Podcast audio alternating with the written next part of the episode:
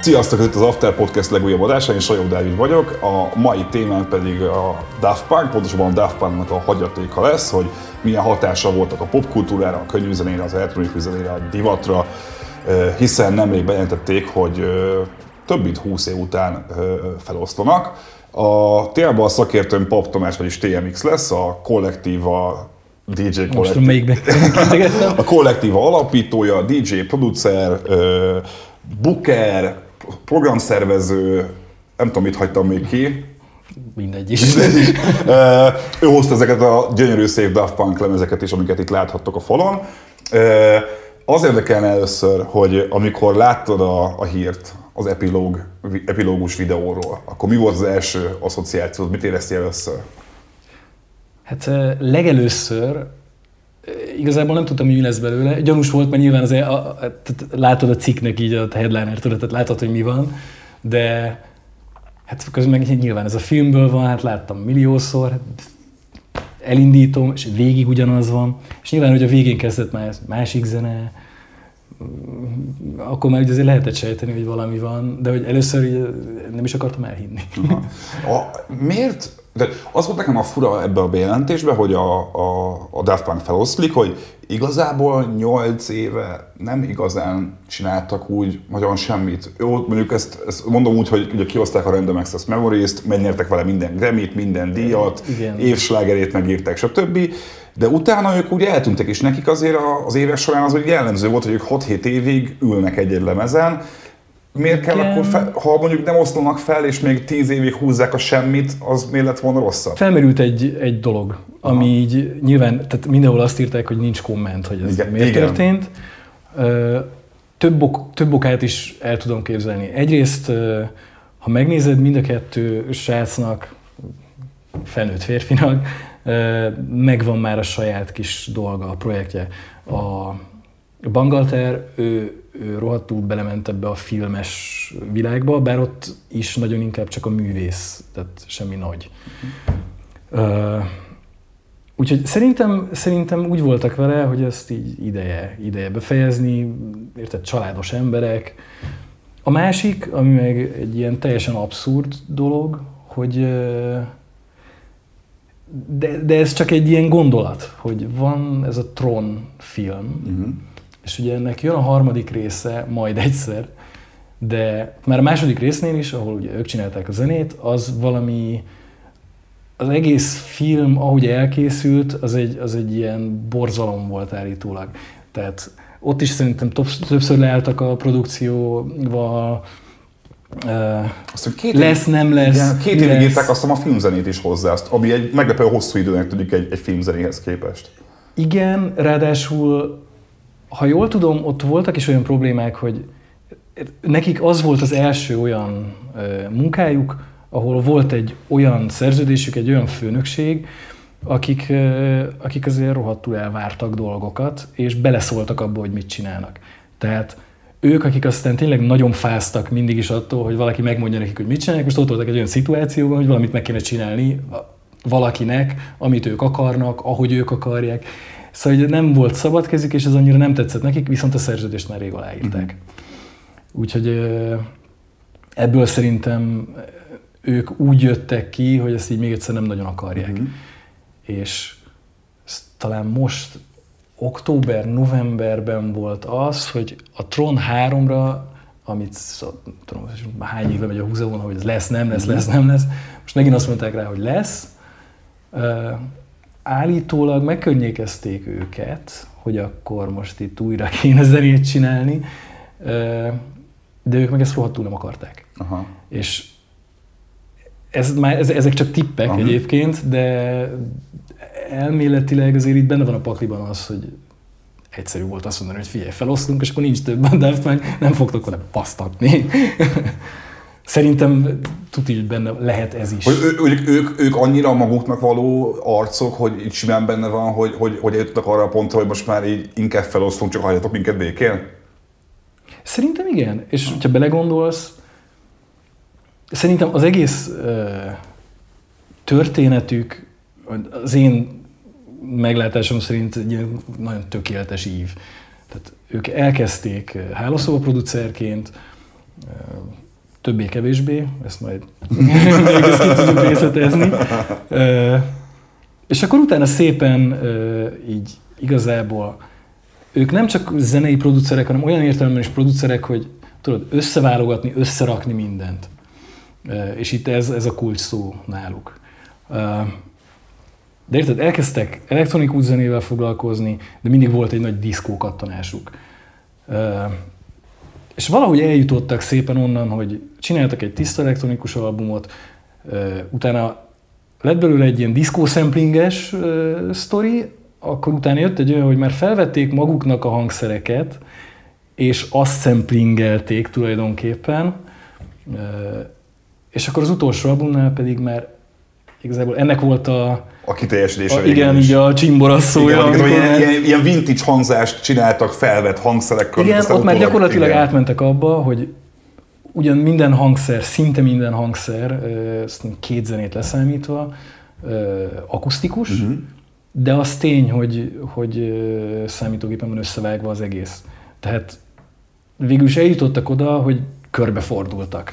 Igen, azt, azt, azt mondták ők egy, egy podolvasnál nyilatkozatot, hogy, hogy hogy azért nem lehet azt mondani, hogy teljesen ilyen vintage old school a Random Access Memories, mert igaz, hogy tényleg ö, ö, élő hangszerekkel vették fel, stb. Viszont azt elmondták, hogy ahhoz képest, hogy 97-ben mondjuk tudta dolgozni 24 sávon egy sequencer programmal, itt tudták, itt 250 sávon dolgoztak, ami már egy ilyen más lehető, hiába vintage Igen. a hangzás, meg ilyesmi, de attól még ők egy sokkal nagyobb, ö, hogy is mondjam, Igen. szinten dolgoznak már ezen. Meg azért azt tudni kell, hogy itt tényleg ilyen nem csak zenebuzikról beszélünk, hanem, hanem ilyen, ilyen hardware buzikról, meg, meg tényleg teljes kattanás. Tehát az, hogy mit hány mikrofonnal vesznek fel, mert ez, mert ez egy kicsit így hangzik, az kicsit úgy hangzik, amit a Moroderrel csináltak. Mm-hmm. Szóval ezek olyan dolgok, amit az emberek 99,9%-a soha büdös életben nem hallja meg a különbséget, de ők azért csak azért is. Aha.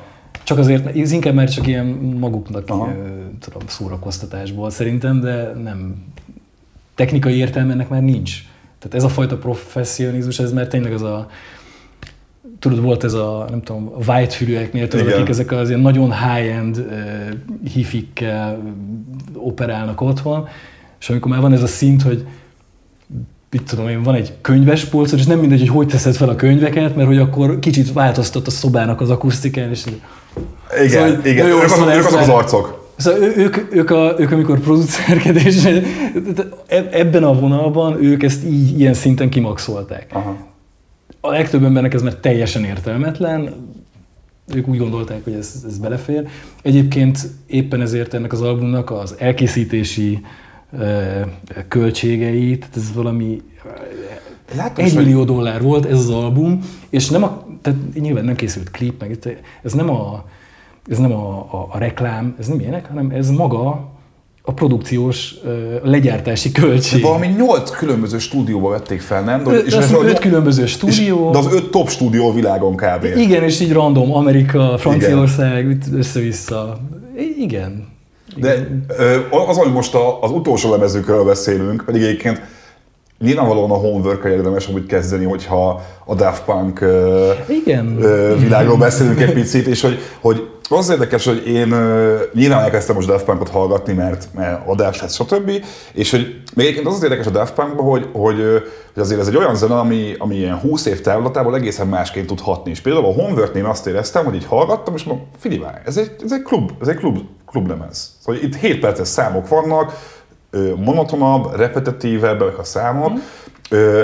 Amikor az a Homework kijött, ugye mindenhol elmondták, hogy a a 97-ben így, hogy soha nem volt még ekkora várakozás egy bemutatkozó lemezzel kapcsolatban, mint a Homeworknél. Miért volt ez a lemez egy olyan, olyan szintű valami, hogy, hogy egy, egy kezdő, hát nem kezdő, egy új előadó párosnál, már az első nagy megjelenésnél tényleg mindenki kigólt szemekkel várta, hogy ez mi lesz.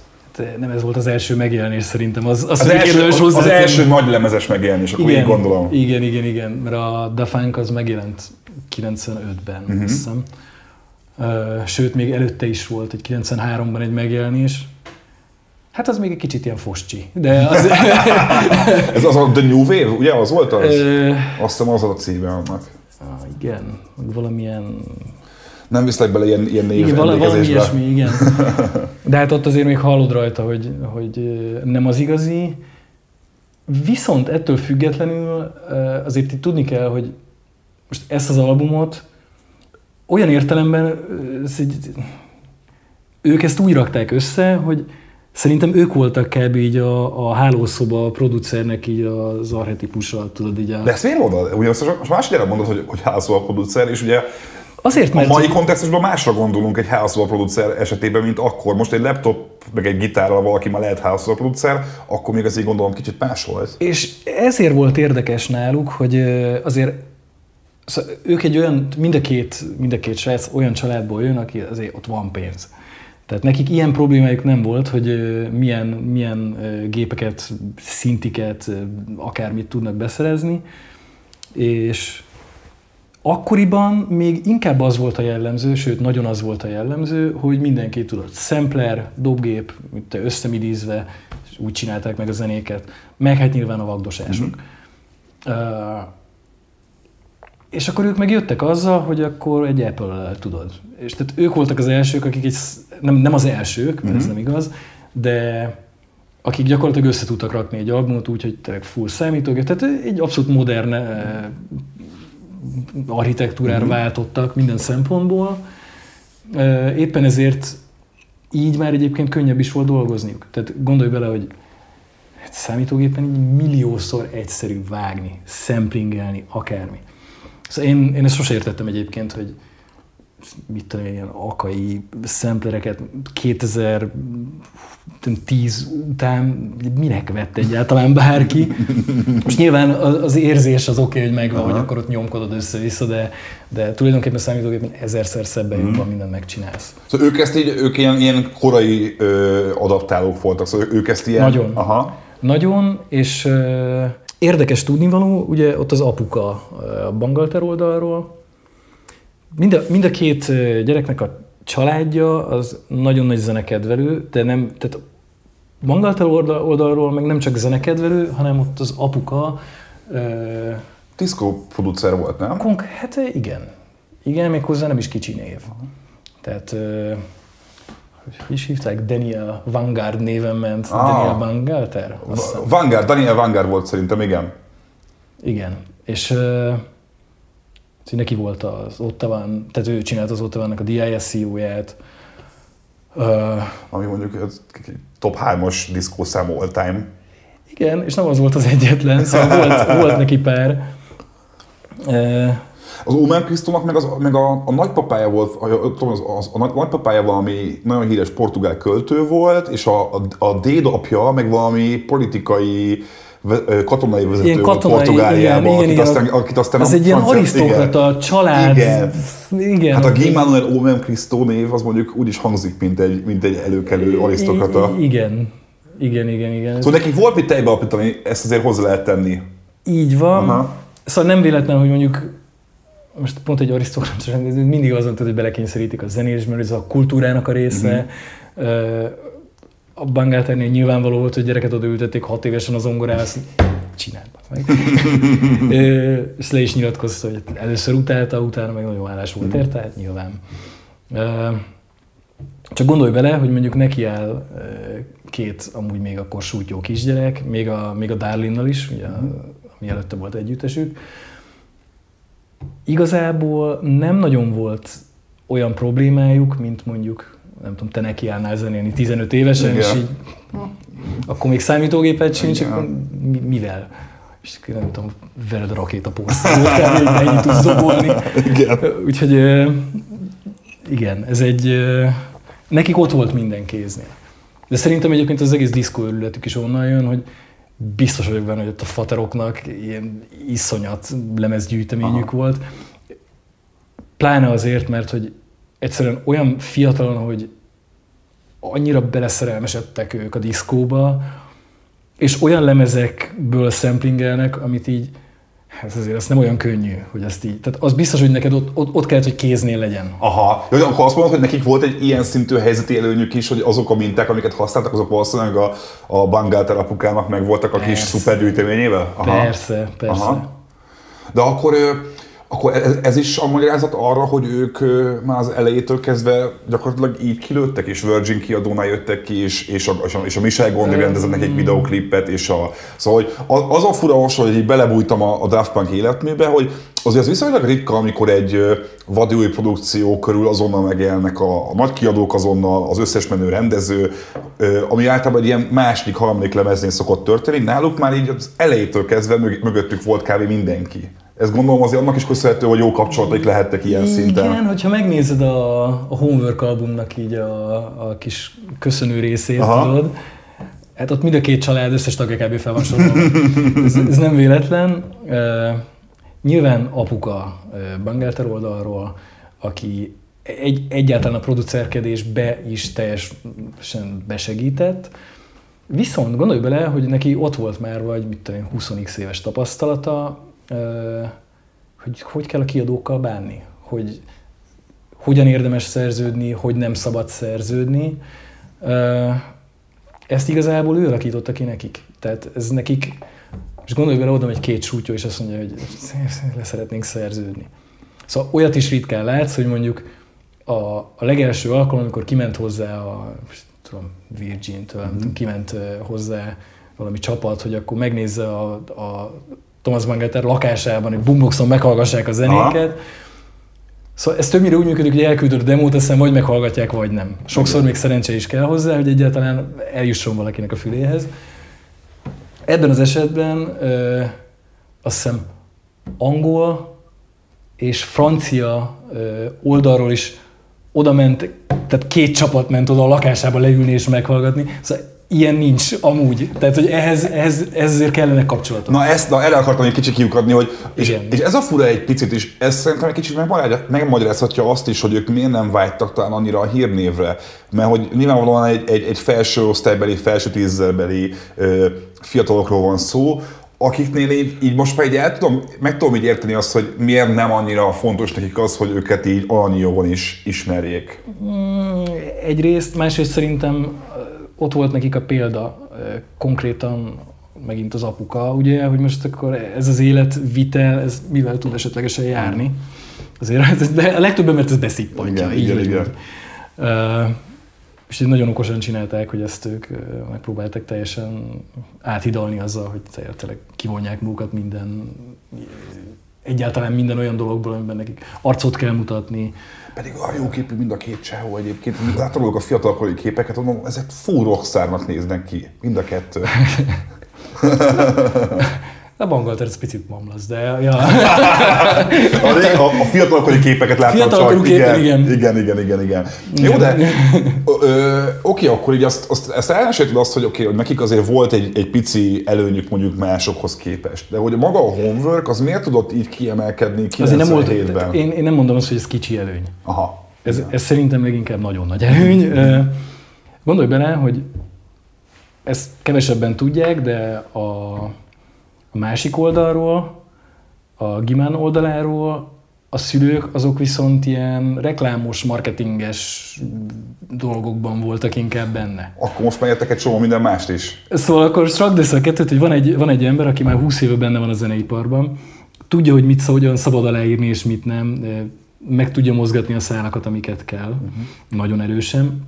És még a család, a másik családból meg ott van, akik egyszerűen meg tudják csinálni a teljes marketinget. És a PR-t. PR, igen, tehát hogy az egy, érted, ők nem csak azzal hoztak újat, hogy mennyire új volt az a zene, de azzal, hogy előtte büdös életben olyan szerződést nem kapott senki, amit ők.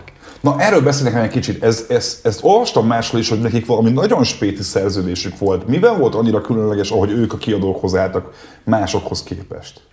Normális esetben, hogyha egy kiadóval aláírsz, akkor egyrészt van egy olyan rész, hogy ők esetlegesen adnak neked pénzt arra, hogy valamit csinálj, de igazából a markukban vagy. Tehát ők mondják meg azt, hogy meddig kell leadni, többnyire a masterjók ö, akkor már a kiadót illetik, tehát esetlegesen nem tudom, meghalsz, akkor utána ők még simán kiadják a zsávokat remixre, uh-huh. és mhm. még lehúznak belőle uh-huh. 15 bőrt, érted?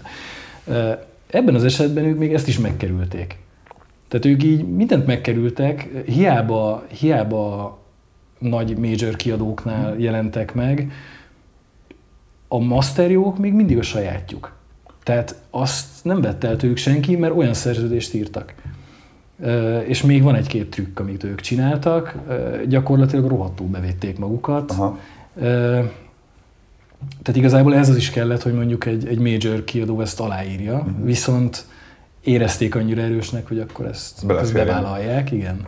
Zenei szempontból a Homework szerinted miért volt ilyen, ilyen fontos a 90-es évek végén? Miben, miért, miért volt annyira kiemelkedni? Mert én emlékszem arra, hogy 97-ben mondjuk voltam 9 éves, az MTV-n láttam az Around the World-nek a klipjét, és így néztem, hogy wow, de kibaszott király, hogy ó, lények, meg ufók, meg izék táncolnak, és mi ez a zene, és értem azt az egy darab sort már 9 évesen, és tudok ennyit angolul, le voltam nyűgözve. Igen. De, de ez csak egy szám, azért az egész lemez, az, az miért volt ilyen szempontból meghatározó? Szerintem a Dafangnak a klipje is kurva jó. Az is, igen, de, de én az Aranda world láttam először gyerekként. Nekem az Aha. volt, annak klipje volt meg, aztán utána láttam a többit. Hú, én egyébként tudod, hol találkoztam legelőször Daft Punk-kal?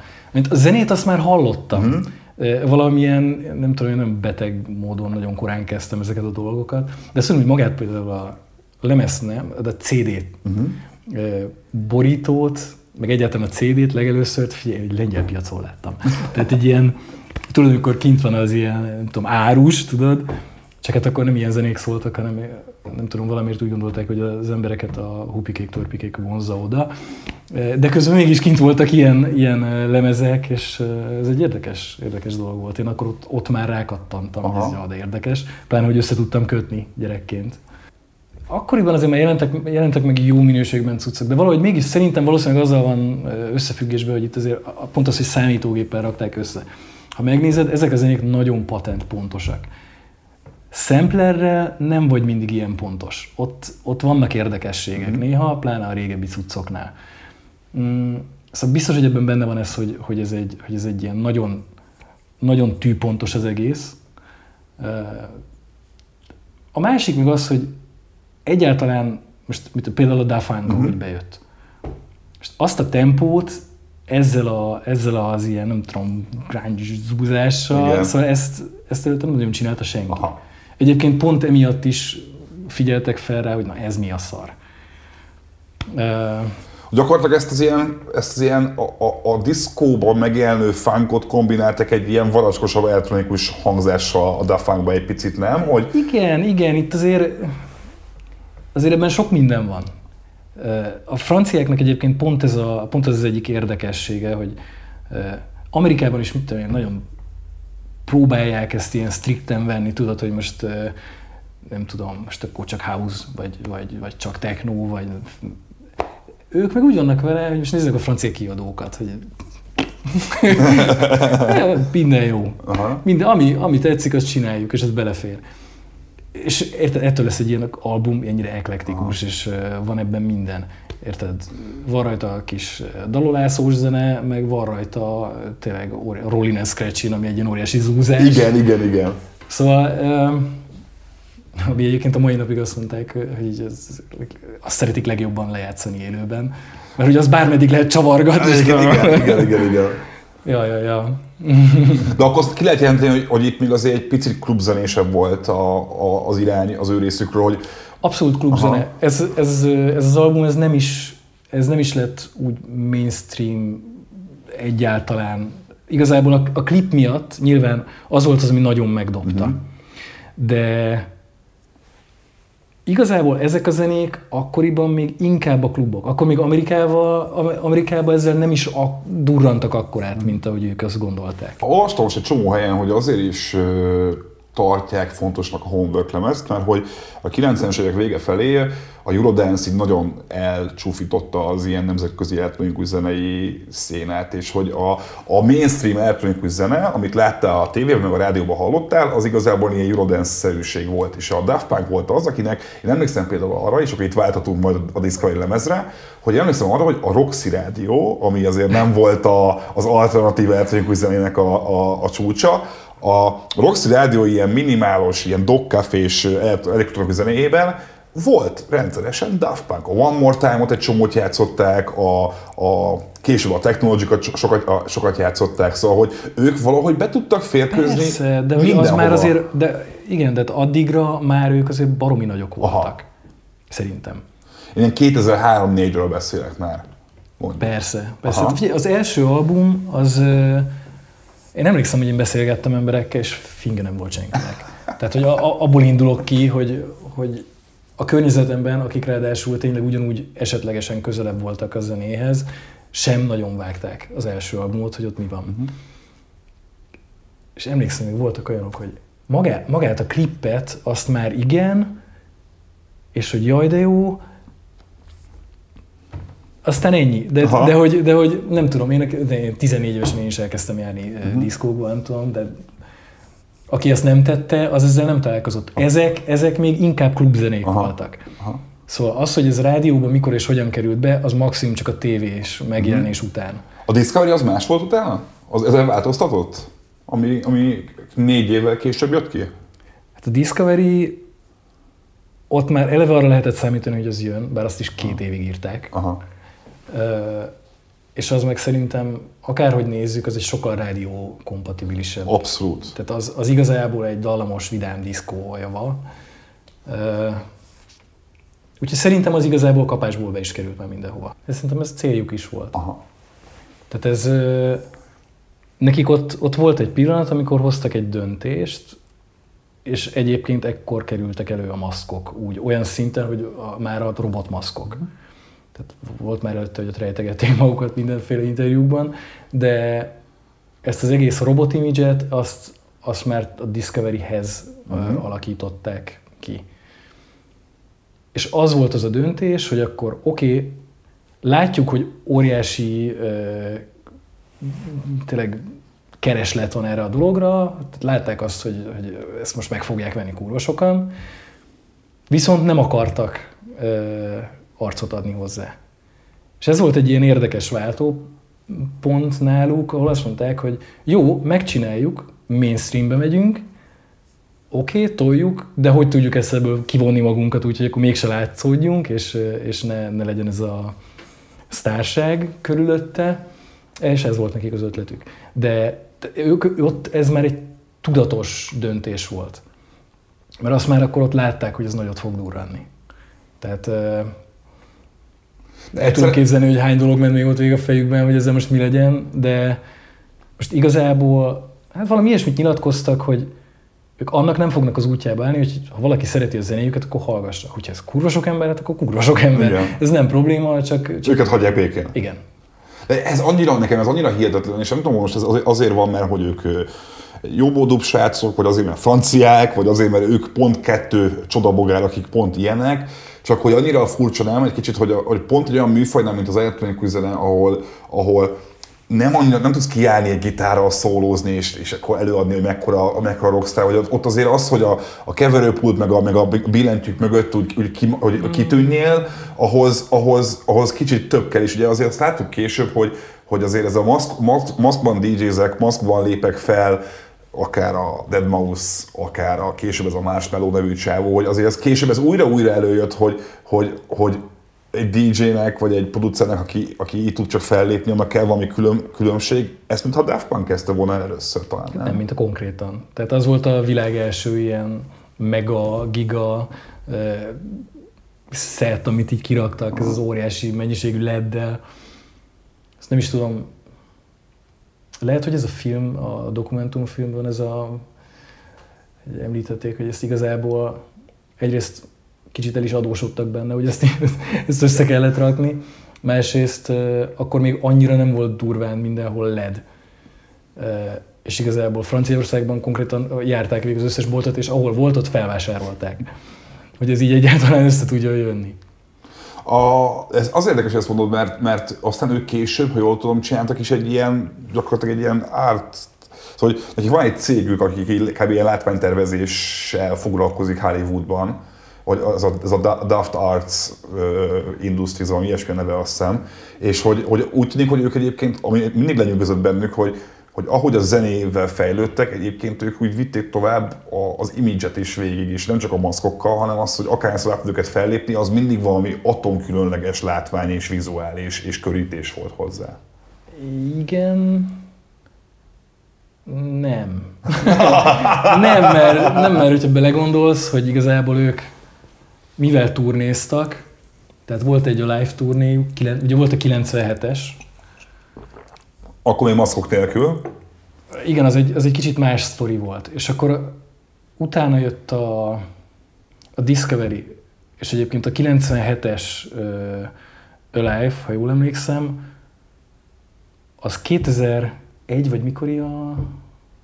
A Discovery az 2001. Igen, 2001-es, és a 2001-es uh, Discovery-t, hogyha megvetted, akkor, akkor viszont meg már ezért úgy volt internet, Aha. és akkor volt az, hogy kaptál hozzá egy kupont, és neten akkor le tudtad tölteni az a Live 97-es uh, verziót, ami egy, egy élő felvétel. Uh-huh ami szintén egy kurva nagy dolognak számított akkor, mert ilyeneket nem nagyon Ez megint egy példa arra, hogy ők, ők mindig így pár lépéssel a többiek előtt voltak technológiailag. E, igen. Igen, ez a, ez a maszkok is olyanok, hogy azt, azt olvastam, hogy 60 ezer dollárba került ezt összerakni a legelső alkalommal, tehát amikor ez így, Aha. azt is egy valami ilyen hollywoodi díszlettervező, hmm. meg ilyen maszkmester csávó rakna nekik össze abban nem vagyok biztos, hogy az újabbak már szintén ilyen drágák, amióta a csomó LED. Szerintem a, a, a látvány része az inkább abból ered, hogy, hogy a Thomasnak van nagyon ez a filmes kattanása. Igazából mind a ketten nem csak zenei, hanem ilyen képi világ, nem tudom, ez, tehát így nekik az egész csomag megvolt. Mm-hmm. De szerintem nagyjából együtt jár. Mm-hmm. Ez olyan, hogy a legtöbb grafikus az általában a zenéhez is konyít, meg jobb érzéke van hozzá. És fordítva. És fordítva. És akkor nyilván ebből jött, tehát, hogy nyilván filmet is rendeztek, forgattak. A, a Thomas ugye ő gyakorlatilag ebben a művész, filmes világban találta meg magát azóta, és ő, ő nagyon ebben mozog. A felesége is a, a felesége is egy színésznő, így van. És neki van egy kicsit ez a divat vonala is egyébként. Úgyhogy szerintem én, én inkább azt vettem észre, és itt szerintem ez az egész történetük alakulása ezért érdekes, mert hogy szeretik azt mondani, hogy ők ilyen, nem tudom, mindig meg volt elsőre a gondolatuk, és nagyon profikésről. Ez azért így, nyilván ez így tök jó hangzik, de, de közben meg, hogyha jobban megnézed, tök nyilvánvaló a, a fejlődésük. Tehát igen, a legelső, az a 93-as cucc, az egy úgy szól, ahogy egy ilyen csattogás igazából, ez nem, nem, nem valami, nem tudom, korszakalkotó dolog. Mm, a Dafang az már azért ütött elég szépet, aztán ezt az albumot összerakták nagyon patentul, és akkor utána jöttek ezek, hogy érted, a samplingelést egy olyan szintre vitték, ami azért nem, nem szar. De közben meg nyilván, tehát ott, ott már bejött akkor az, hogy elkezdtek, elkezdtek ugye legyártottak egy rajzfilmet gyakorlatilag. Egy animét ráadásul szól, én csak nem is rajzfilmet, hanem egy, egy rendes japán igen, animét. Igen, és ez egy másik érdekes dolog, ez a japán kattanásuk. Ami szintén szerintem a, a, a Daniel Vangártól jön, uh-huh. akinek egyébként vicces, de hogy volt egy kamu japán bandája. Tényleg? A, a, a, a Tomásznak az apjának volt egy kamu japán bandája. Aha, és az is híres volt. Ők abban voltak ügyesek, szerintem, hogy akiket folyamatosan vagy maguk keresték meg, vagy elég sodort akárkit, akármit az élet, ők kurva jól beépítették. Tehát most az, hogy az, hogy jött nekik ez a, ez a tehát ez pont a, a végén, amikor elkezdtek a trónnal dolgozni, mm-hmm. ott látszódik nagyon. Tehát, hogy az nekik is egy annyira mély víz volt, hogy érted, nagy zenekari felvételek, nem tudom, szóval ez, és szerintem meg megnézed, ugyanez, ezek, ezek az elemek már benne vannak a legutolsó albumban. Ez igen, ez tök jó, hogy mondod, mert ez tényleg látszik. Ez, ez mind ö, igazából például a hang, az egész mastering az igazából csomó esetben filmes megközelítésű az utolsó albumon, nem ö, zenei megközelítés. Ezt, ezt hogy tudod egy, egy laikusabb embernek így leírni, hogy hogyan lehet egy mastering filmesebb, mint zenésebb megközelítésű? Hát figyelj, mondjuk, hogyha meg elmész egy moziba, mondok sokkal egyszerűbb példát, Netflix, uh-huh. elindítasz egy filmet, és ugye azt hallod, hogy dinamika tartományban uh-huh. is ezt lehet hallani, hogy, hogy ott vannak nagyon halk dolgok, meg vannak kurva hangosak. Így van, igen. Ezt zenében, pláne ez a loudness voros uh-huh. fasság, ami ugye itt sajnos megtörtént, a zenék annyira össze vannak nyomva, kompresszálva, hogy ott így nincs, nincs ilyen lehetőséget, hogy, hogy valami halkan is megszól, meg valami kurva hangosan. Mm-hmm. Tehát nincs ez a nagy diffi. Aha. Ennél az albumnál viszont mastering szempontjából ez egy teljesen más sztori. Egyáltalán nem úgy szól, mint bármi más. Ráadásul még van egy olyan különbség is, hogy a, a bakelitnek még durvább a dinamika tartománya, mert azt direkt bakelitre úgy, mas, úgy masterelték, hogy az ott még valami, nem tudom, plusz tere van a dolognak. Ezt mindenképpen fel akartam hozni, és elmondom a nézőknek is, ha nem tudnák, hogy ugye a, a TMX azért is van most itt vendégként, mert a kollektív a, a csapat tagjaként, alapítójaként rengeteg francia producert és DJ-t, vagy legalábbis ebbe a körbe tartozó producert és DJ-t hoztok el, akik valamennyire kötöttek a Daft Punk holdudvarához is, mert hogy az Ed Banger kiadónál voltak. Szóval a lényeg az, hogy ez a, ez a, ez a French House elektro vonal, ez az én fejemben, és majd cáfolj meg, hogy hülyeséget beszélek, úgy tűnt, hogyha ez az ilyen Daft Punk hagyatéknak az ilyen kicsit modernebb folytatása lenne. Te hogy tapasztaltad a, a kollektívás évek alatt, hogy a, a, a Daft Punk ennek a, ennek a műfajnak egy, egy, egy, egy milyen szintű ö, produceri ö, duója? Mennyire meghatározó ennek a Nagyon. közegnek a... Nagyon. Ez egy, szerintem az a legérdekesebb része az, hogy ők, amikor elkezdték ezt az egészet, nekik amerikai példaképeik voltak javarészt, a, most konkrétan az elektronikus uh-huh. részére gondolok, de végül odáig jutottak, hogy ezzel hívjuk French Touch-nak, ezzel a fajta spécip hangzással annyira megmentek, hogy végül az amerikaiak is elkezdték őket másolni. Szóval ez egy ilyen érdekes visszacsatolás. A, a French Touch az egyébként az, az a Daft Punkhoz köthető egyértelműen, vagy azért az, az ennél egy tágabb kifejezés? Azért ez egy tágabb, meg ez Aha. sokkal korábbról jön. Uh-huh. Tehát ez, ez 87, uh-huh. de ez is egy így a meglepő fordulat, hogy ezt először, tudod ki használta? Volt egy ilyen buli sorozat, valami, uh, azt hiszem Párizsban volt. De a lényeg, hogy olyan nevek voltak ott a, a rezidens DJ-k, hogy mondjuk Laurent Garnier és David Getta. Hát a Getta az nem volt mindig ilyen gagyi. Nem, nem, nem. Igen. Tehát, hogy ő, ő, ő azért ott nagyon ebben a színában volt. Így van, így van. És náluk volt ez, ez igazából egy ilyen szlogennek a része, a French Touch. Uh, ezt így rá is nyomtatták Jackikre, meg ezt uh-huh. próbálták ezt, ezt nagyon benyomni köztudatba, és sikerült is. Aztán később kezdték el ezt újságírók is felkapni, és úgy jött ez be a köztudatba, de, de az nem velük kezdődött. Uh-huh. Viszont ők voltak azok, akik ezt olyan híressé tették, hogy ez nem csak ott a francia közegben, meg néha ott az amerikaiaknál, akik voltak az áthallások, de hogy ez, ez mindenképp náluk volt, hogy akkora teret kapott már a világban, hogy akkor már ezt nem lehetett kikerülni, hogy ezt ne használják, ezt a fogalmat. Úgyhogy az biztos, hogy nagyon sokat segítettek abban, hogy ez elterjedjen, maga egyáltalán a fogalom. amikor ti szerveztetek a, a bulikat, és mondjuk az Ed Banger records ugye az Ed Banger Recordsnak a vezetője volt nagyon sokáig a Daft Punknak a menedzsere, ha jól tudom, ugye, a, a Busy P.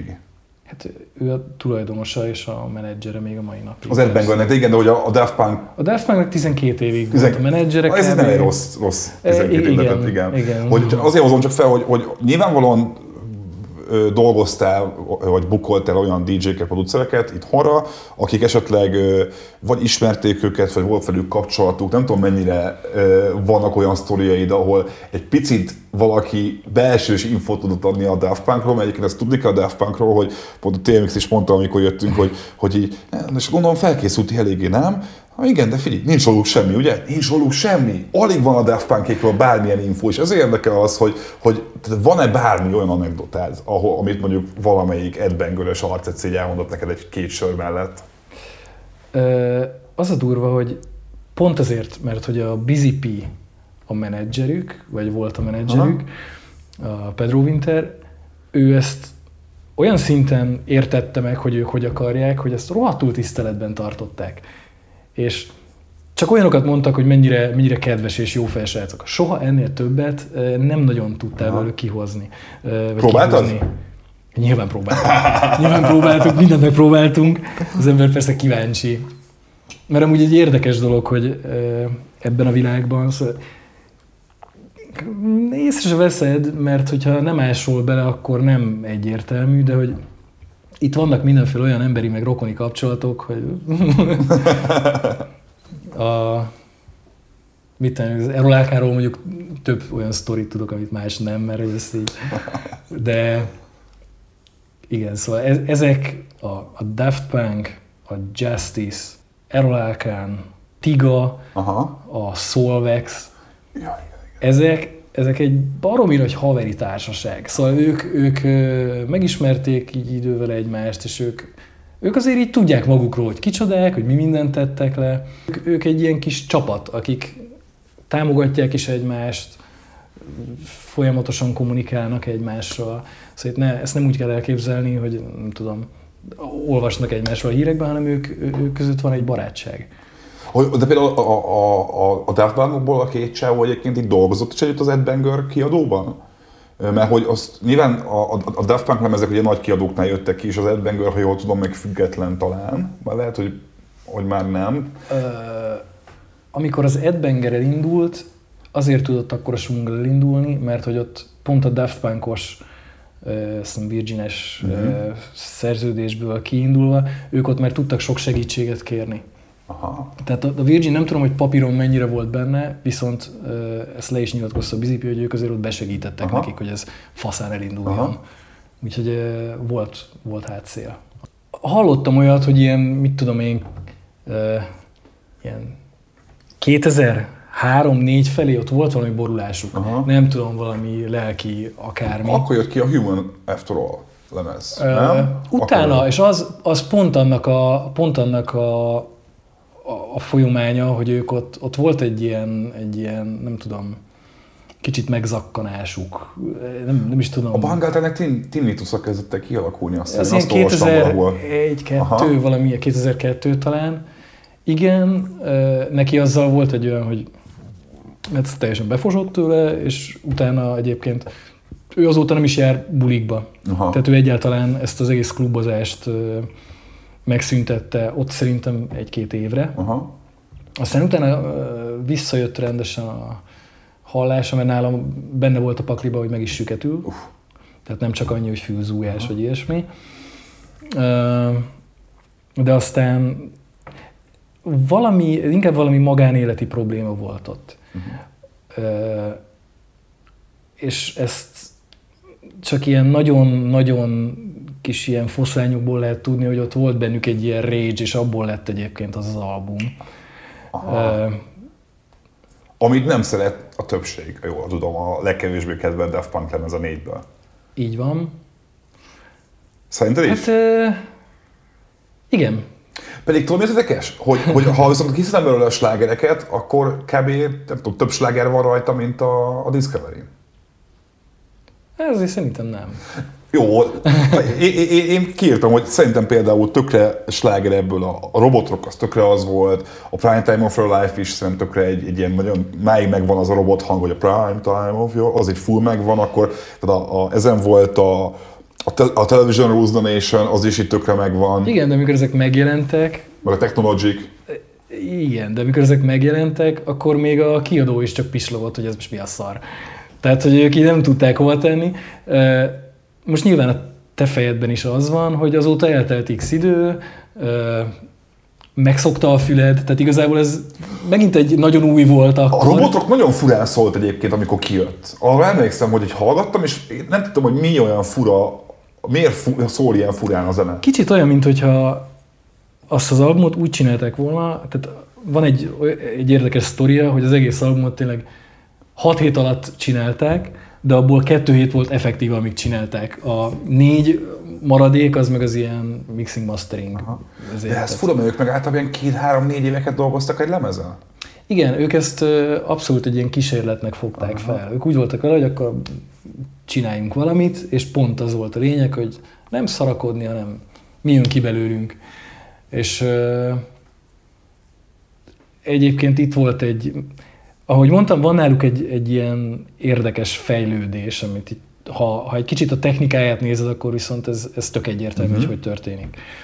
Tehát ennél az albumnál, tehát az első az volt, hogy ott megírták dobgép, szinti, voltak ott is samplingek, de hogy alapvetően ott ez egy ilyen klasszikusabb megoldása, hogy hogy rakod össze a zenét. A második album ott már igazából nagyon erősen sampling, ami azt jelenti, hogy fogták a régi diszkózenéket, szanaszét vagdosták, összerakták máshogy, lett belőle valami. A harmadik albumnál meg már bejött az a képbe, hogy nem fogod a régi diszkózenéknek a, a kis darabkáit és abból játszol, hanem te alkotsz valamit, amit ugye utána megint csak ugyanúgy szétcincálsz, és igazából egy saját alapanyagból mintázol. Tehát, hogy ott már szeretik lopásnak hívni, de közben ne hívjuk lopásnak a samplinget, mert azért tényleg más a kettő. Igen. De itt ezt már tulajdonképpen úgy csinálták, hogy volt szerintem egy vagy két dobgép, két szál gitár, meg talkbox, vagy, vagy vocoder igazából igen. használtak. És ennyi, ők valamit felmajonkodtak, és utána azt kezdték el szanaszét vagdosni, összerakni máshogy. Tehát igazából ez is sampling, csak itt a nyersanyagot ők csinálták hozzá, amiből lettek a, akkor a robotok például akkor azért szólhat úgy, mert az valószínűleg, hogy tényleg az mondjuk egy valamilyen gitárzúzásnak a mintája, amit kivettek belőle, és akkor azt addig csesztették, meg, meg izé, meg adtak rá filtereket, amíg nem lett ha, ha jól emlékszem, azon az albumon egyetlen egy olyan van, amit máshonnan mintáztak valami, Aha. valami létező zenéből. Aha. Minden mást azt így ők maguk. Aha. Mert ott a, a Gimen, ő, a, ő eredetileg inkább gitáros. A, ugye a Human After All ami kilóg ebből az életműből, mert meglepően gyorsan rakták össze, mondtad azt, hogy ilyen, ilyen plegyka fosztányok alapján, le, hogy ezt lehet, hogy itt düböl rakták össze, meg hogy milyen voltak akkoriban, stb. De hogy aztán ők eltűntek egy, hát idézőben eltűntek, nyolc évig nem hoztak ki ö, új lemez, csak a Tron filmzenét, meg nyilván remixek kijöttek, meg ilyesmi. Már a hogy... Tron előtt egyébként elkezdtek dolgozni a Random Access memories Aha. de aztán jött a felkérés, úgyhogy ezt így félre is tették. Az az érdekes egyébként ebbe a, a ebben az időszakukban, hogy elkezdtem összeírni, hogy, hogy ők, ők a Human After All után és a, a Random Access Memories között élhettél ki azt, amit te is mondtál, hogy az egyiküknek a családján keresztül volt ilyen PR marketing vonal. Mondjuk ebben a nyolc évben a DJ Hero videójátékhoz csináltak mixet, és voltak játszható karakterek, akkor volt azt hiszem Adidas reklám, vagy Nike reklám velük, akkor... Volt nagyon régen valami Gap reklám. Volt a Gap, igen, igen, és csak Gapet hordhattak azt hiszem akkoriban, még úgy volt az ilyen, izé, ez ilyen szponzori cucc is. Volt a, a, a Tron filmzene, Szóval ők akkor ott elkezdték ezt, ezt az ilyen brandesítés, ilyen, ilyen, ilyen franchise-zel csinálták a Daft Punkot ez alatt a nyolc év alatt. Egy kicsit ezt érzem, hogy... hogy... Hát figyelj, jött a feleség, gyerekekkel kellett a pénz. Ez, ez, szerintem ez nem akkora baj, Aha. de nyilván, érted, ha ott van minden a kezedben, hogy pénzt csinálj, akkor... Én ezt, én ezt akkor éreztem leginkább, amikor kijött a Random Access Memories, és utána szó szerint, amit merchandise-ba el lehet adni, és le lehet gyártani, azt ők mindent megcsináltak, és mindent mindent. eladtak. Szóval szerintem ők ott sem, csak a nyugdíjat összerakták, Aha. és ennyi. Na de, de, de nem lehet az, hogy, hogy pont azért, mert ők már az elejé óta tudták, hogy ezt nem akarják saját arccal csinálni. Mert gondolj bele abba, hogy ha te a saját arcodat adod el mindenhez, akkor az arcod elértéktelenik, mert már Párizsin is a te arcod lesz. De ha az arcod az két darab robotmaszk, Inkább az a trükk, hogy nem öregszik. Ez az arc nem igen, öregszik. igen, igen, igen, igen. Ezt mondom, hogy a, a, egy Daft Punk-os robotot be tudsz rakni egy Lego kollekcióba, meg egy, nem tudom, egy 18 pluszos képregénybe is főszereplőnek érted, hogy így bárhova el tudod adni a karaktert nagyjából.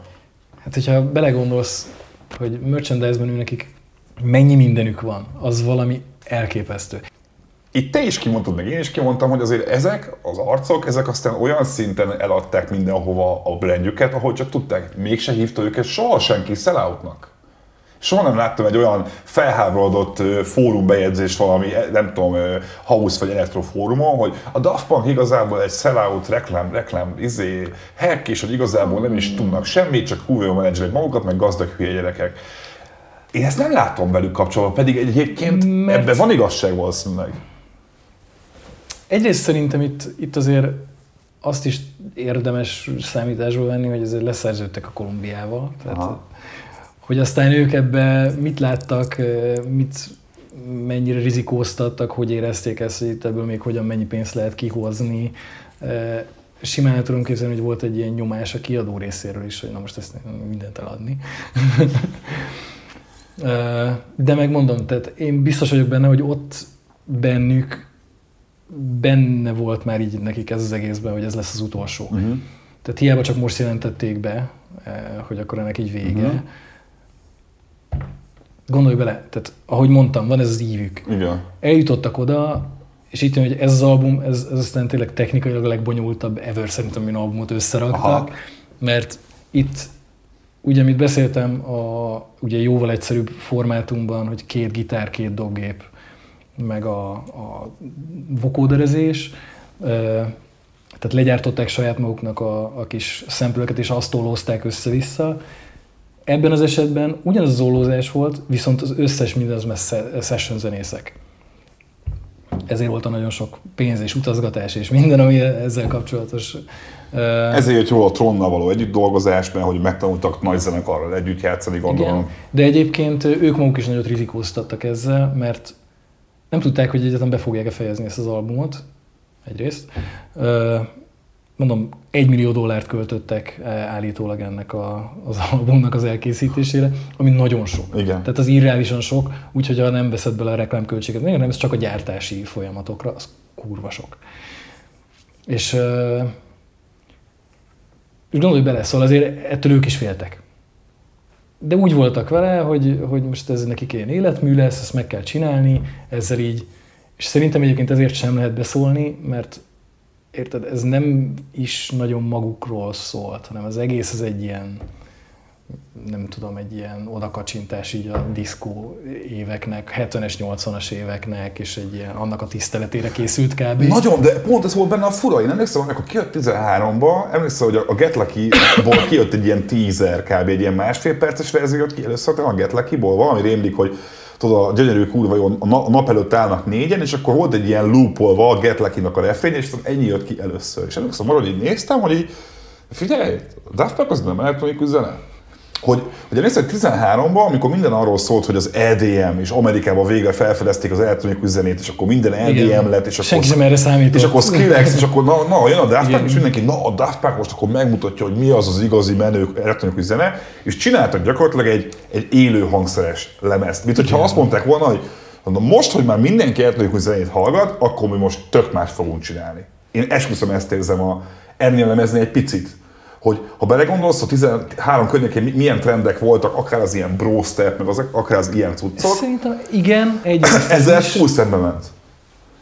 De közben szerintem, szerintem az is volt bennük, hogy igazából ezzel ők így hazaértek. Pont azért, mert hogy ha érted, a szívük csücske, ez az egész diszkó hangzás és a klasszikus Nile Rodgers. I- igen, akkor most igazából ezzel megérkeztek oda. Mhm. Tehát, és hogyha megnézed tényleg a kis fejlődésüket, akkor abban látod, hogy szép lassan ez ide futott ki. És éppen ezért értem meg, hogy ők úgy gondolták, hogy innentől már nincs hova tovább, akkor most Miért folytassak egyáltalán? Aha. Szerintem ők nem azok a típusok, akik valaha önismételnének, nem akarnak. Most én is kurvára ültem volna, ha most csinálnak egy ilyen klasszik elektronikus albumot, és tényleg nem fog megtörténni. Csalódtál, az nekik... Csalódtál miatt? Kicsit igen, de közben meg, de közben meg rohadtul megértem ezt a lépést is. Szerintem, és gondolj bele, nem adsz hozzá arcot. Tehát van egy ilyen teljesen timeless megjelenésed, uh-huh. és abba hagyod a csúcson. Tehát te hogy, te, hogy tudsz más, hogy ennyire tökéletesen bevonulni így a, nem tudom, a zenetörténelembe, úgyhogy így tényleg flow lesz így az egész. Igen. Egyébként azt el tudod képzelni, hogy például amikor a Grammy felléptek, akár Kanye west akár később, hogy azokban a maszkokban nem ők voltak valójában? Mert én, mi erről beszélgettem, már meg nem mondom kivel, annak idején, hogy így mondta azt, hogy figyelj, a Daft Punkban az a legzseniálisabb, mm. hogy elmennek a Grammy-re, fellépnek, és rohadtul nem biztos, hogy abba az Omen Christo meg a Bangalter van benne. Fú, erre most eszembe jutott egy sztori. Uh, igen, uh, ez, ez felmerült sokakban, de állítólag ők voltak. Ők voltak, viszont az ő részük az full playback volt. Tehát, hogy az látszódik is, hogy a, a amikor a Get Lucky-t előadták, ugye, akkor ott felemelkedett ez a, ez a nem tudom, ponyva, akármi, Aha. és hát van egy ilyen kamerálásról látod, hogy egy, mi van előttük, hát azok már krumplik, tehát az, az, azok, nem, azok nem szintetizátorok. Kezük is csak így éppen csak így rajta van, így nem tudom, ennyit csinálnak, szóval ez egy, ez egy most igazából nem is volt nagyon dolguk ott, tehát most nem. mi be volt játszva egy vocoder talán. Meg, meg, meg az, na, e, e, úgy kezdő, ezt akartam kezdeni, azért alapvetően az adás témája a Daft Punknak a hagyatéka is, és amikor azon gondolkodom, hogy mik azok az elemek, amiket talán a Daft Punk kezdhetett el, vagy volt annak olyan az úttörője, amik most nagyon divatosak, a, a vokálnak a torzítása, az autotune meg a vocoder használat. Hogy ha ma megnézed a mai modern popzenét, pláne ezt a trappes vonalat, mindenkin van autotune, vagy valami vokó, szóval nagyon sokkal népszerűbb lett, mint amilyen régebben volt. Ez vajon, mert ugyebár az, az amerikaiaknál az elektronikus zene, pláne az európai elektronikus zene, az nagyon-nagyon későn tudott úgy igazán mainstreambe. Az LDN volt az, amikor úgy igazán mainstream lett talán, mert oké, okay, ott volt a, igen, én is gyűlölöm az ldn nem arról van szó, csak azt mondom, hogy, hogy attól még, hogy nem tudom, a, a, a, ott volt Detroit meg Chicago az elektronikus zenének, Ettől függetlenül az európai elektronikus zene az vagy nem nagyon tudott soha úgy Amerikából úgy rendesen nagy ember tömegeket megmozgatni. A Daft Punk viszont valahogyan, mintha jobban rezonálna az amerikaiaknak, az amerikaiaknál, mint hát, más. Ők voltak a nagy áttörés ilyen szempontból, ez tény. És ezért gondolom azt, hogy vajon, amikor Kanye West azt mondja, hogy neki a Daft Punk az all-time egyik kedvenc bármilyen a földön, akkor vajon felmerül az, hogy akkor van a kanye a, aki szintén a vokóderezés, meg az autotúnozásnak ez egyik ilyen úttörője volt, vajon azt a Daft Punk-tól vette? Oké, okay, ez is egy túlzás. Igen. A hip hopban akkor így mondom. Az lehet. A hip hopban. Így értem, hogy a, a hip hopban Kanye volt az egyik első, aki elkezdte ezt nagyon feltűnően használni. El tudom képzelni azt, hogy ez pont a Daft Punk-tól át. Hát, nem tudom, van ez a mém, tudod, ahol a Freddie Mercury énekel, meg ugyanez a Kanye west és hogy a Kanye Westnek a hangja annyira szörnyű fosszar ahhoz képest, amit utána meghallgatott, hogy hogy szól egy Aha. Freddie Mercury.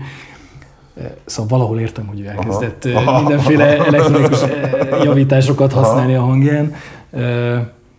Persze, csinálja mindent, amit akar, ahogy, de az a baj, hogy szerintem, vagy hát nem szerintem, ez tök nyilvánvaló, ezeknek a, az eszközöknek sajnos eh, nem művészi értéke van legtöbbször, hanem hibajavítási Aha. értéke, és eh, az esetek 90%-ában olyanok használják, akik nem tudtak énekelni.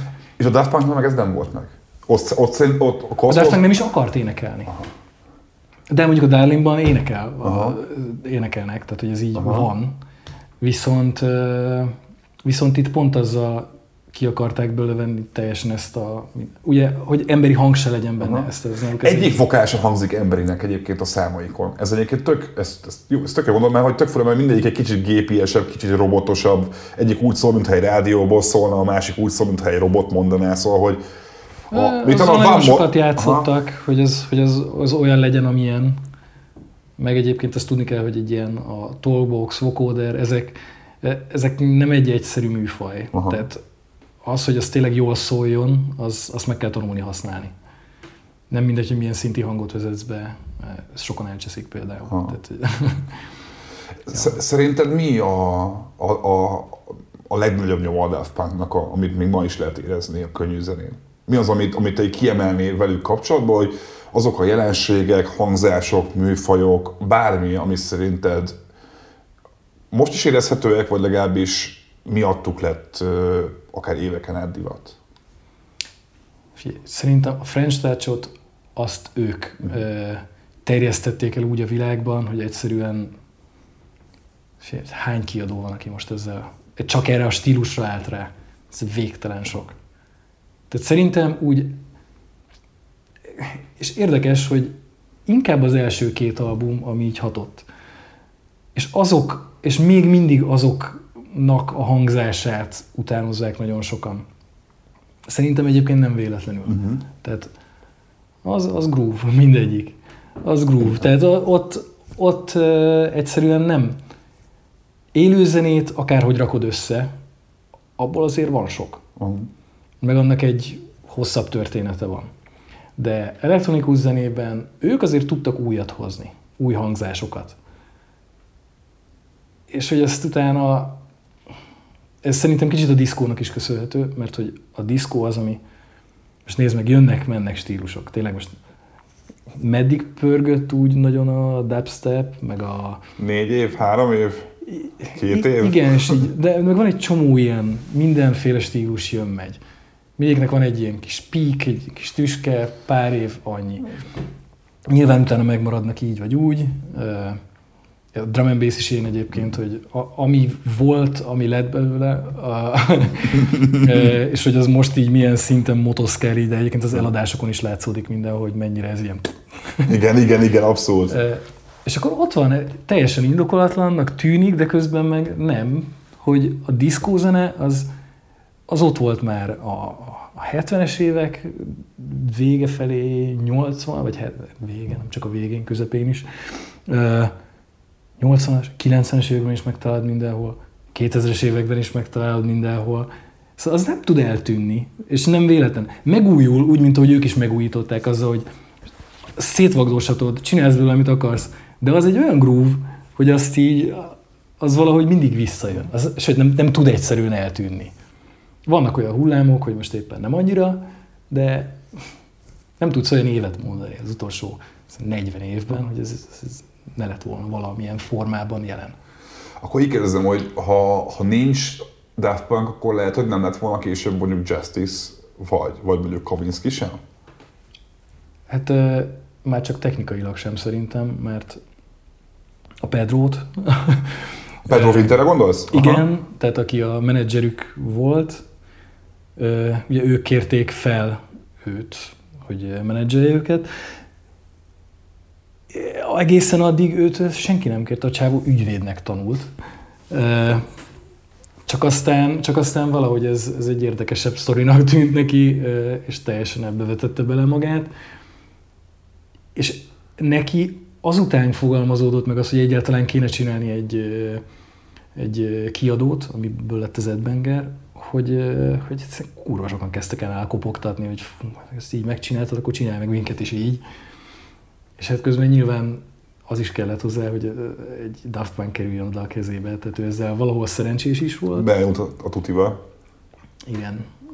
Tehát ő ezt lenyilatkozta, hogy ő is teljesen hülye volt hozzá. Tehát elkezdte, hát most ott volt ilyen, tudom hány évesen, 20-22, nem, nem volt még szem, faxon kellett elküldözgetni mindent, a, a, a kiadókkal, a klubokkal faxon beszélgettek.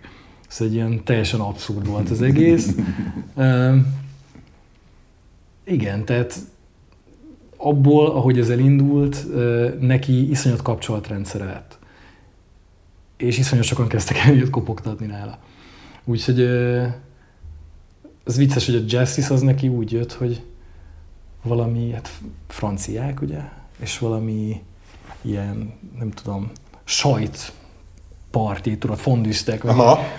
Egy ilyenen lépett oda hozzá két kis srác, és akkor nekik van itt egy ilyen We are your friends, hallgass már meg.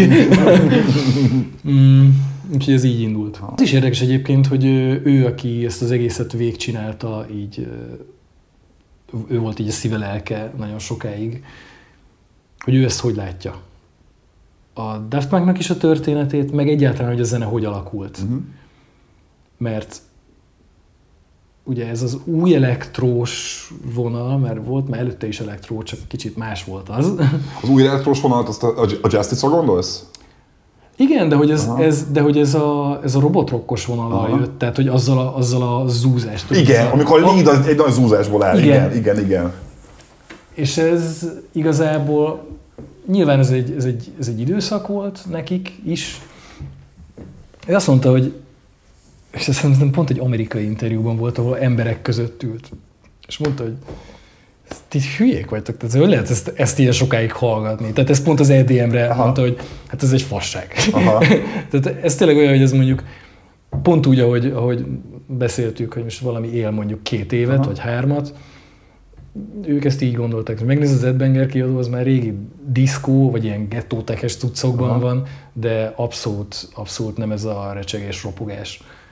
Ezt, ezt a szintvévet sem nyomják már? Vagy az, az, oda nem került be? Mert az, az most ilyen nagy ilyen felkapott még most a, de az meg, ilyen francia vonal, ez a szintvév vonal. Megvan, megvan, de, de hogy kifejezetten ez a, ez a nem tudom, kinyírod a füledet hangzás, ez, ezt így elengedték, Aha. tehát mondták, semmi értelme. Meg nyilván, hogy az ember felnő, tudod, le is nyugszik egy kicsit. Igen. Szóval ezek a zenék, ez pont, pont ugyanúgy, mint a legtöbb punk zenekar is olyan, hogy nyilván van egy időszakod. Amikor lázadsz. Igen. És aztán, aztán elkezdesz lenyugodni, és rájössz arra, hogy igazából képes vagy a kevésbé hangos zenét is értékelni. Igen. Szerinted volt valaha olyan év Magyarországon, amikor reálisnak tűnt, hogy valaki elhívja a Daft Punkot fellépni ide? Nem. Még egy szigetnek se.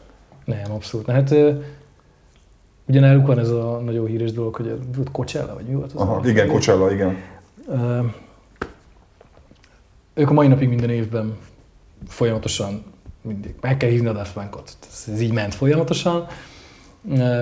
És amikor már pofátlan mennyiségű pénzt ajánlottak nekik, akkor mondtak rá, hogy jó, oké, legyen. Aha. És abból után egyébként turné is lett, Aha. a piramisos sztori, amiből egyébként megint eladósodtak. ők akkor rendszeresen abba adósodtak el, hogy a saját látványvilágukat túltervezték anyagilag? Hát ők mindig, mindig Ez a második valami, ilyen sztori, amit mondasz. Ők mindig úgy voltak ezzel, hogy, hogy akkor, és ez szerintem nagyon tiszteletre méltó dolog, hogy mindent a, mindent a zenéért, és minden a körül, és igen, nekik az, az ők úgy gondolták, hogy nekik ez megéri. És azt a látványt, tehát annyira nem volt rá pénzük, hogy a kocsálásoktól előre kérték el a pénzt, mert különben nem tudták volna összerakni a színpadot. A, te el tudod képzelni, hogy, hogy ez az egész mostani felosztás, ez csak valami média hack, és, és majd akkor így, így nem tudom, 2028-ban kiadnak egy még old school-abb diszkó lemezt, mint valaha, vagy ahogy szépen levezetted, Abban hogy... biztos vagyok, hogy nem. Aha. Ha esetleg valami lesz, akkor szerintem egy, mit tudom én, Alive 2037, vagy nem tudom, valami, valami ilyen sztori, tehát szerintem csak annyi, hogy megint előjönnek egy ilyen össze szanaszét mesepolt, nem tudom, élő fellépés, és akkor abból meg azt ledokumentálják ezerféleképpen, és akkor abból megint élnek sok évig. Ezt így el tudom képzelni. Én kezdve azon filóztam, hogy én azt tudom elképzelni, mondjuk a, a Netflix-el jöttél legutóbb, hogy Netflix oda megy hozzájuk, hogy sziasztok, itt van 200 millió dollár, csináljatok egy, egy filmet, mert hogy csináltak animációs filmet, művészfilmet.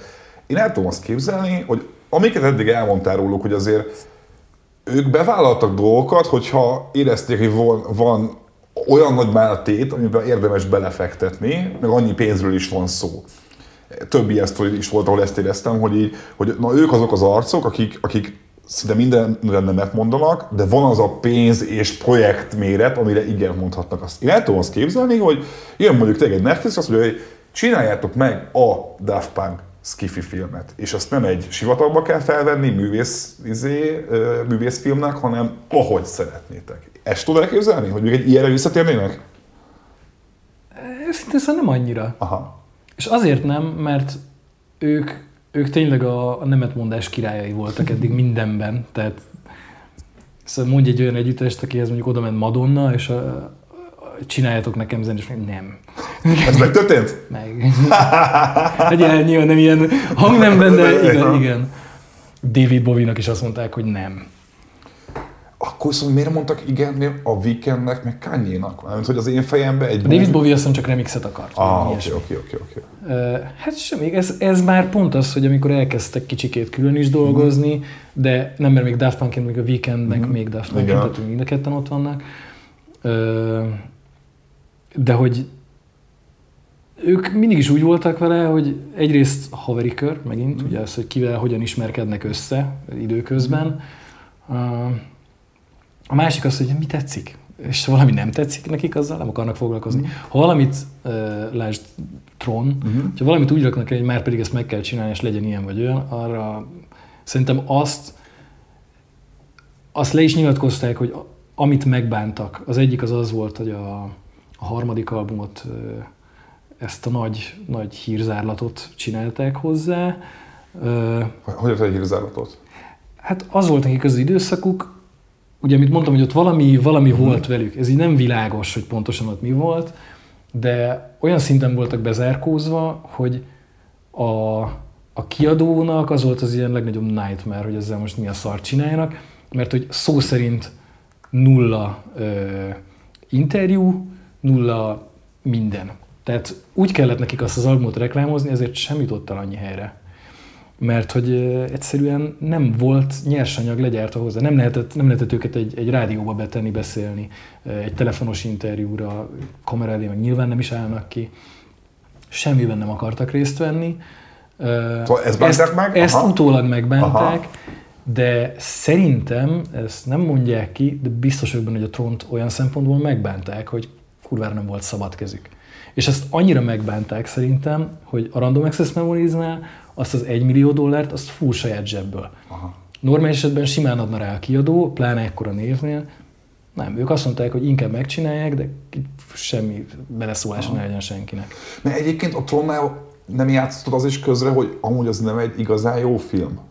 Egy picit, és ugye... A, hát azt mondjuk akkor még nem tudták, amikor nem volt legyártva. Hát igen, csak hogy, hogy, hogy utólag ilyen rossznak, rossz ízzel mintha rossz ezzel beszélnének róla, hogy, hogy itt azért arról beszélünk, hogy még a Human After All is, ami a leggyengébb lemezük mondjuk, de hogy még abban is vannak barom jó számok. A Tron 2 viszont tényleg az a film, ami nem, tehát nem fogod megnézni. Egyszer megnézed a Daft Punk miatt, aztán nem érdekel. Vagy nem tudom, te megnézted hát, többször? Nem. Hát ez az, ez az. Hát én mondom, én azt éreztem, hogy ez rájuk van erőltetve, Aha. és mondom, ez így utólag is ez jött le. A, így a végén, hogyha egy olyan embernek kéne ajánlani Daft Punkot, aki soha életében nem hallgatott, és, és viszont szeretne elmerülni benne, akkor szerinted hol, egy, egy laikus számára hol érdemes először a Daft Punk munkásságot elkezdeni? Nyilván lehet mondani a homework mert az az első lemez, és akkor kezd ott, de szerintem melyik az a szám, vagy akár album, ami a leginkább az eszenciája a Daft Punknak? Around the World. Uh-huh. Szerintem az egy ilyen annyira epikus így az egész.